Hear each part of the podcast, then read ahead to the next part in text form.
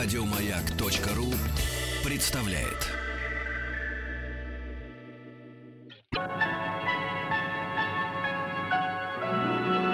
Уральские самоцветы.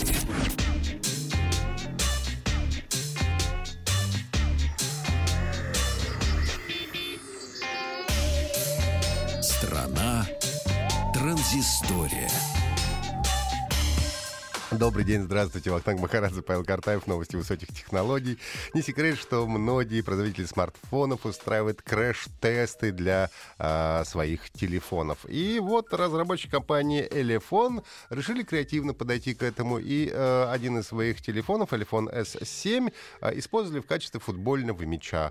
Э, сняли видео, конечно, об этом. И можно видеть, как два симпатичных человека пинают этот телефон, значит, друг другу. Ну, телефон, конечно, конечно, он не круглый, поэтому пинать его не очень удобно.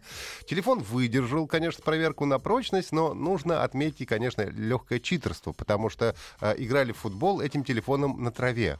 Поскольку если бы играли где-нибудь на асфальтовой поверхности, я думаю, что результат был бы совсем э, другим. А телефон iPhone S7 обладает необычным дизайном, в принципе, неплохой батареей на 3000 мАч и предлагается в черном, синем, э, зеленом и золотом цвете. А, один из тройки э, мобильных операторов объявил о выпуске приложения знакомства. Приложение бесплатное и, э, слава богу, доступно и у других операторов связи. Только не нужно являться абонентом именно этого оператора.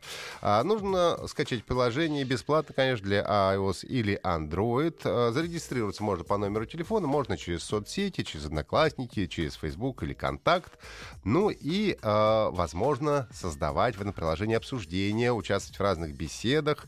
А, есть привязка к геолокации, то есть, например, вы можете создавать беседы, общение, чаты по месту расположения. Люди, которые располагаются недалеко, есть режим невидимка. Ну и общаться в чатах люди могут только при условии взаимной симпатии.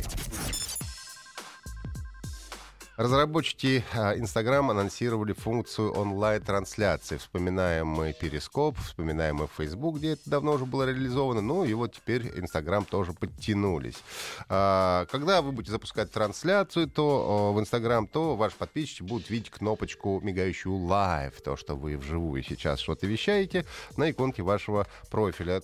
Так же, как и в других живых трансляциях, можно оставлять комментарии или ставить лайки. Ну и если вы перейдете во вкладку «Найти», то сможете увидеть трансляции других людей, которые могут быть вами интересны. Также Инстаграм еще объявил о функции так называемых исчезающих фотографий, которые вы можете посылать а, в директе э, вашим друзьям. Но для этого нужно быть обязательно подписанным друг на друга. Про исчезающие фотографии говорят, что уже внедрили, ну а функцию живых трансляций обещают добавить со следующим обновлением на э, сайте vk.com, э, ВКонтакте, в официальной группе Роскомнадзора обнаружилась следующая запись. Роскомнадзор обнаружил 55 сайтов, которые выкладывают персональные данные детей из писем Деду Морозу в открытый доступ. Они говорят, что это саботаж всей работе Дедушки Мороза. А, там можно найти и э, фамилию, и домашний адрес, возраст, номер телефона. В общем, все э, данные о детях доступны в совершенно открытом, э, в открытом, лежат в открытом доступе и, естественно, без э, согласия родителей и заинтересованных лиц. И говорят в Роскомнадзоре, сайты зарегистрированы не только в России, но и в зонах Панамы, Австралии и США, что наводит нас на мысль о причастности иностранных фольклорных персонажей к этим событиям. Вот. Ну и по всем выявленным фактам принимают соответствующие меры. И в конце Роскомнадзор сообщает Дедушка Мороз днем рождения, пусть все письма до одного дойдут до тебя, в том числе и наши.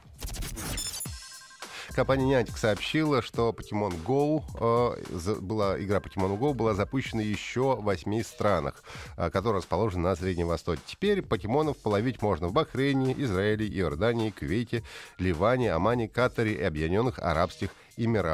А в России игра по-прежнему недоступна. Будем надеяться, что выпустят в самое ближайшее время. Ну и, кроме того, было недавно выпущено обновление свежее версии 0.47.1 для Android и 1.17.0 для iOS. Ну и э, плохая, печальная новость для любителей поиграть э, в игру System Shock. Э, студия объявила, что игра не выйдет в следующем 2017 году, а релиз задержится до 2018 года. Если помните, э, System Shock, игра 1994 года выпуска, представляла собой смесь э, RPG и шутера, где э, главному герою приходилось бороться с сошедшим с ума искусственным интеллектом. Потом, через некоторое время, по-моему, спустя 5 лет выпустили вторую честь System Shock 2, и игра в свое время стала культовой. Сейчас как раз вот делают ее переиздание. Вот. Но, э, как я уже сказал, в переизданную игру э, получится поиграть только в 2018 году.